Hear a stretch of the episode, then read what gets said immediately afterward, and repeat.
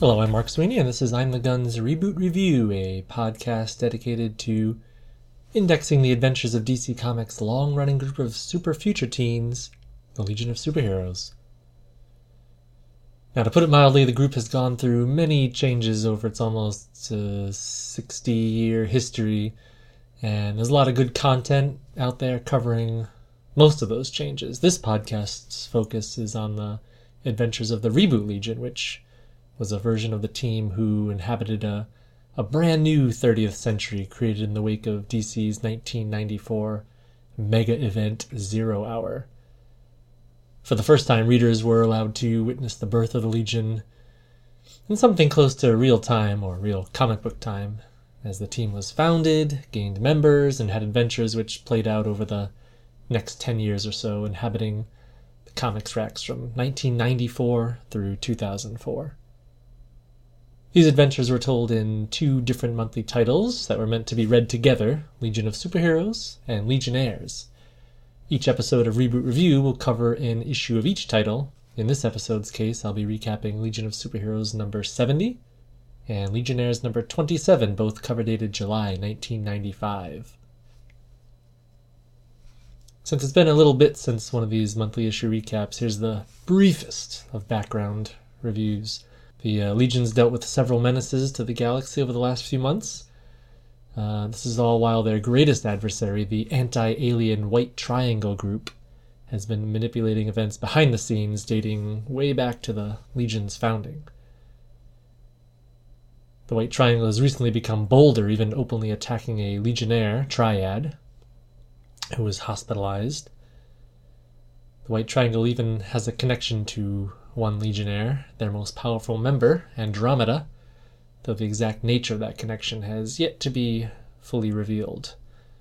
Andromeda seems like a perfect candidate for the Triangle as she suffers from extreme xenophobia and has a hard time fitting in with her interplanetary teammates. She disappeared a couple issues back, but she was last seen crashing through the roof of the Legion's headquarters, and she wasn't in good shape.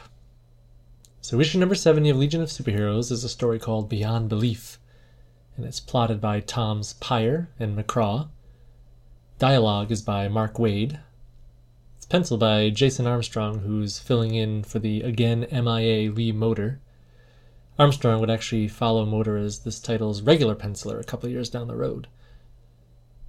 Series regular Ron Boyd is the inker here, which does give the art some consistency, and we've got Pat Brosseau on letters, Tom McCraw on colors, and Mike McAvennie and KC Carlson edit both titles.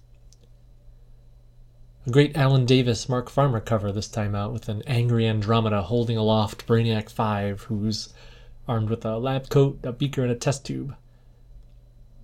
The cover title, Crush on You, of course, refers to the implied crush Brainiac has had on Laurel and and the implied pulp that Laurel could crush Brainiac into with her with her great strength. The issue opens in Brainiac's lab as he examines Laurel, who writhes in extreme pain. Brainiac suspects lead poisoning. Daxamites like Laurel are extremely susceptible to even trace amounts of lead.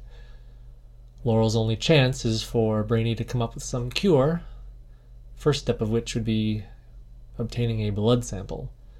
Brainy uses a red sun radiation projector to weaken Laurel's invulnerable skin, and gets a sample which causes Laurel some alarm. But nowhere near the amount of alarm as when Brainiac casually reaches to touch the patient with his hand. Laurel freaks out and kicks Brainiac across the room. Brainy defensively shines the radiation projector on Laurel, weakening her, and calmly tells her that she has only hours to live and that she should try to be worth the effort of saving. At a nearby hospital, Triad is being released, having fully recovered from her beating at the hands of the White Triangle. Before she goes, she wants to check in on Saturn Girl, who's being treated for extreme mental trauma that she suffered when she reached into the mind of Legion enemy the Composite Man. Imra's mentality is now that of a child, and when she sees Luornu, bags packed, she lashes out, thinking she's being abandoned. She needs to be restrained as Triad consults her doctor, who is at a complete loss of you know, what to do. Also packing their bags back at Legion headquarters is Kinetix, who's taking a leave of absence after losing her powers in the annual that I covered last episode. Zoe is apparently about to embark on a quest to restore her power, and she's seen off by her friend Spark, XS, and Shrinking Violet. Violet seems a little down and explains to Zoe privately that she feels bad about her confrontation with Andromeda. Violet recently called Laurel out on her mishandling of some white triangle thugs they ran into a while back. And now that Laurel's in critical condition, Violet might uh, regret their run in a little bit. Zoe points out how happy Spark is with her new lightning pendant, which was a gift from a secret admirer, and suggests Violet do something nice for Andromeda.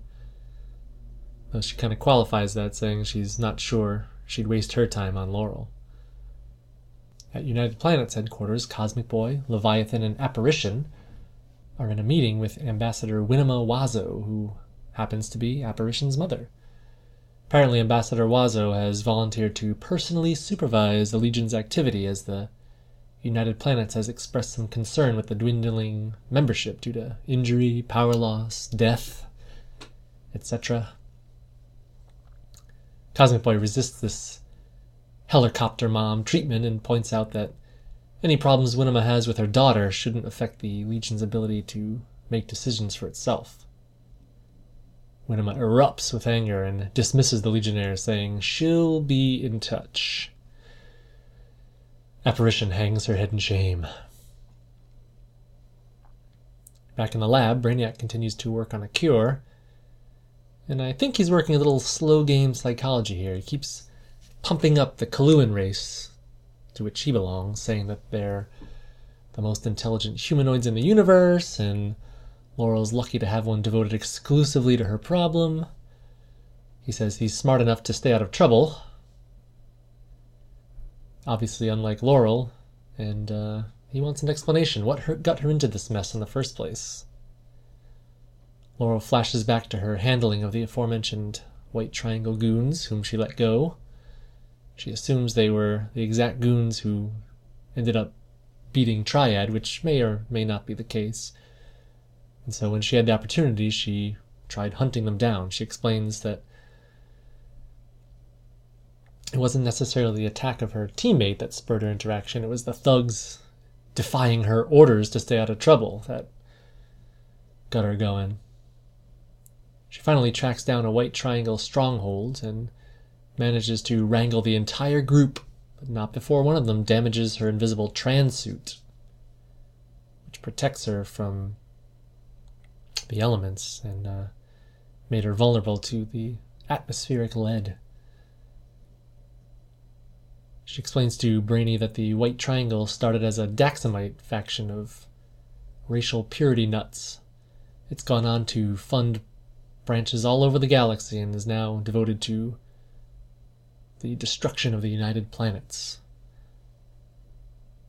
Brainy asks her point blank whether she hates other races, and Laurel weakly claims it's not hate, it's love of her own kind. Brainy scoffs that uh, that's just the sort of short-sighted perspective you'd expect from a Daxamite. And just then, Brainy's research leads him to the uh, lead serum breakthrough of his distant ancestor, Vril Dox, who'd created a similar cure for, uh, big coincidence here, Laurel's distant ancestor, Lar Gand, the mythic hero Valor. I just wanted to take a moment here to talk a little bit about uh, Vril Dox. This version of Brainiac 5, the reboot version, is uh, it's my favorite iteration of the character. In fact, he's my favorite Legionnaire of all time. For some reason, I love the, the snark, the superiority, the inability to truly get along with his teammates, which he may actually have a superiority complex, like he accuses Laurel of. Um, this characterization owes quite a bit to the character of Vril Dox, who was portrayed in a similar way in the series Legion, L E G I O N, uh, dated 89 through 94, and uh, was still at this point carrying the title, uh, the follow up series Rebels, which was also written by Tom Peyer. Vril Dox was introduced during DC's company wide crossover Invasion. Uh, he was partly the brainchild of longtime Legion talent Keith Giffen, and he went on to found the interstellar peacekeeping organization Legion, L E G I O N. Uh, but he was not a typical good guy. He was a miserable SOB, ruthless in his purpose, and was pretty much willing to do anything to get what he wanted. Though usually what he wanted was to the benefit of the greater good. In fact, the story told in the Legion title was in a way the germ of the idea of the United Planets. At least that's how it was being perceived through the lens of the five years later Legion of Superheroes run, which was running contemporaneously. Vril Dox clashed greatly with Lar Gand during the short term of their association, and this is nicely recalled here during the scene between the Dox and Gand descendants. With the opportunity to start a new Brainiac 5 character, Tom Peyer must have seen what a perfect fit the Dox superiority complex was for Brainy's character. Brainiac 5 in, in the Legion's earlier days may have been a bit aloof, but was at the very least cordial with his teammates, and often he was very friendly. Not the case in the reboot, and uh, I think the the Dox in him really suits Brainy. Anyway, in the lab, Brainy further discovers that the serum must be keyed to a being's individual genetic makeup. So his work on the serum must continue. In the meantime, Laura relates some of her background.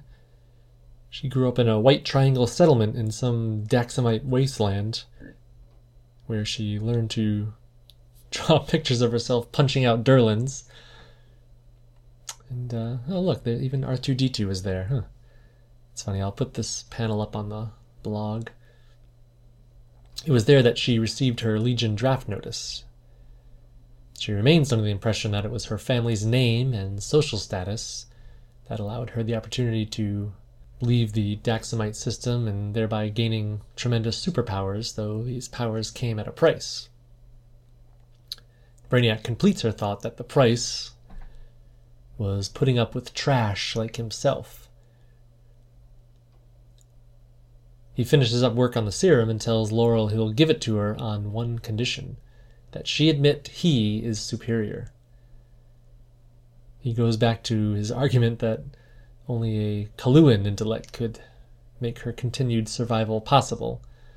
Laurel, sweating and grimacing through unbearable pain, refuses, and Brainy, amateur psychologist, alters the bargain a bit. He tells her rather than claiming that he's superior, He'll give her the serum if she can look him in the eye and tell him that he's inferior. Which, of course, she can't do either.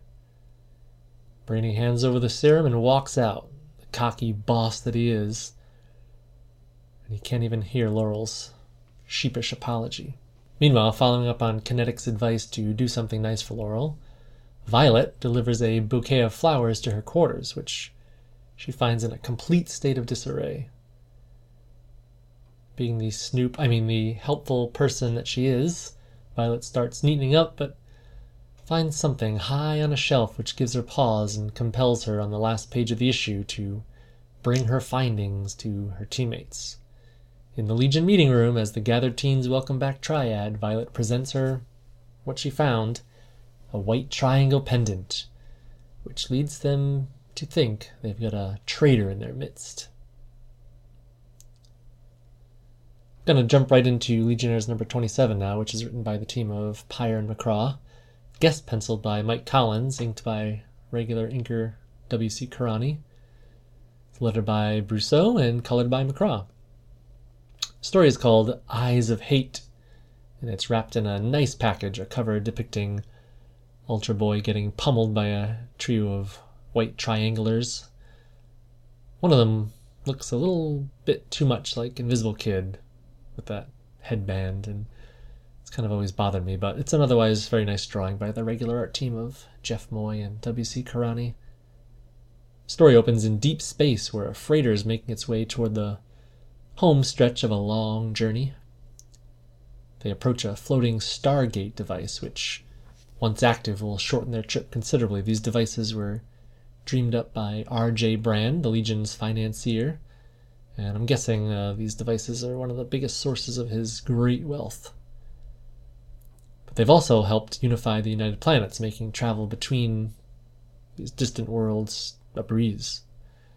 Unfortunately for the crew of the freighter, the whole idea of the United Planets goes against everything the White Triangle believes in, so when a quartet of cult members flying through space, these I guess would be bona fide Daxamite nuts, when they see the ship proceed through the gate, they use their vision powers to destroy the device, which cuts the ship in two.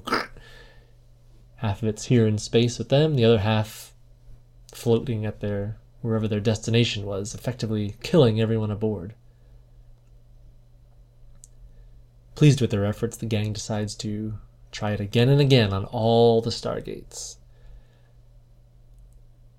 News of the quote unquote malfunction gate make its way back to Earth and to RJ Brand. He orders all the gates shut down until they can discover the cause of the tragedy and demands a cruiser ready as he storms out of his office, ready to take care of business. Whatever RJ plans to do, I really have no idea. Um, but he, when he leaves his office, he immediately runs into Livewire, former Legionnaire and recently quit member of the workforce. Garth has recommitted his time to finding his lost brother and wants to ask Brand to borrow a ship. This is, of course, totally bad timing, and uh, Brand is forced to refuse, but he does suggest Garth check in with the hospitalized Imra. Saturn Girl's situation comes as a complete shock to Garth. In another part of the city, a publicly affectionate multi species couple is flash fried by a flying drone. Ugh, drones. And it's no surprise we see that this drone is piloted remotely by a White Triangle gang. Back at Legion HQ, Cosmic Boy storms into Andromeda's quarters with the White Triangle necklace found by Violet demanding an explanation. Laurel refuses, despite Cosmic Boy's offer to help her out of any situation she's found herself in. Until she's more forthcoming, Cosmic Boy orders her confined to quarters. And Laurel's response is to punch a hole in her wall. Cosmic Boy's only words to her are to fix the damage as he coolly walks out. That's the second instance now, this, this episode, where a teammate has strutted out on Laurel. And she deserved it both times. Laurel begins a video chat with her supervisor, I guess, back on Daxam Obin who is less than sympathetic to her plight. She claims she's being ganged up on by her teammates, but Obin Dur interrupts with his disapproval of her dealings with the White Triangle. Obin Dur himself is then interrupted on, on his end by the forceful arrival in person of a real jerk named Roxxas, who orders Obin out of the room. Roxxas threatens Laurel with the possibility of being recalled to Daxam and losing her powers. He calls her weak and reveals his own association with the Triangle and how that organization was responsible for pulling the right political strings to get her in the Legion. In desperation, she does not want to lose her superpowers. Laurel offers Roxxas information about her lead serum. She says she's immune to Earth's atmosphere, and that maybe they can all be. This Roxxas finds very intriguing. At the EarthGov Meta Center, Saturn Girl is occupied with a video game and doesn't even notice her visiting friends Apparition, Spark, and XS. They leave just as Livewire arrives. He witnesses Imra humming happily along, but when something in the game doesn't go her way, she erupts in a frustrated outburst. She destroys her little console and cries, It's not fair. And all Garth can do is walk away, completely unnoticed. On a metropolis street, the three female legionnaires who just left the meta center are doing some window shopping. And we see they're looking in the window of a boutique called Forte Fashions, which is a nice tribute to early 60s Legion artist John Forte. There are a couple other little Easter eggs in the shop window we see on display. Four recognizable outfits. One of them, particularly admired by Apparition, was a costume worn in the 70s and 80s by Phantom Girl, who was, of course, the previous version of Apparition. Shop also has an old Shrinking Violet outfit, and there's the unmistakable white popped collar and chains of Tyroc's costume. And a purple frilly number that I'm not quite sure about. Maybe, I don't know, it seems like something worn maybe by Princess Projectra? I'll put this panel up on the blog as well, and maybe someone can uh, confirm the identity of that purple dress. Anyway, Ultra Boy shows up. Kind of gets the cold shoulder from the girls, but when he chases after Apparition, she gives in and gives them a big smooch. Guess they're off again, on again. Is definitely on right now. This is bad timing, however, as the pair is approached by a familiar drone. Just before they're zapped, Ultra Boy manages to get them out of the way and uses his Penetravision to destroy the, the thing. When the white triangulars lose their picture back wherever they're controlling the drone from, they don the ugly booster Goldie type armor that we've seen before and arrive on the scene, moving in to engage Ultra Boy and the Legionnaires. Legionnaires pretty much take care of business, however. The last thug is even taken out by the surprise arrival of Live Wire. Meanwhile, Cosmic Boy storms into UP headquarters with Legion advisor Marla Latham in tow to demand of UP President Chu that Andromeda be removed from the team. Marla cautions Kaz to proceed with a cool head, but with the stakes as high as they are, the safety of the team he leads, Cosmic Boy uncharacteristically bursts into the president's office, only to have his plea anticipated and cut off at the knees. For standing with the president on the last page of the issue, as she tells Cosmic Boy it's not up for discussion, Andromeda stays in the Legion. Standing next to the president is a grinning Roxxas. Now, Roxxas is a name that's been associated with the Legion for a long time, and it's not a good association. I think I'm going to save my little Roxxas info dump until next time, though, as I think it will fit better with the next issues. But as far as these issues go, I like how the plot has accelerated a bit. This White Triangle business has been a nagging thorn in the side of the Legion since their very first appearance, so pretty much a solid year of build up, and it really is about to explode. It's unusual to have two simultaneous guest pencilers for these titles. I think Lee Moder is the most missed this time out. I don't think Jason Armstrong was quite there yet this early in his career. Uh, the Legion of Superheroes title, especially in the early part of this run, seems to attract a few young fill-in artists, which could have led to some real inconsistency, though as far as I'm concerned, the MVPs this month, uh, these particular issues, are the inkers, Ron Boyd and W.C. Carani, who make sure that at least some level of artistic quality and consistency is maintained.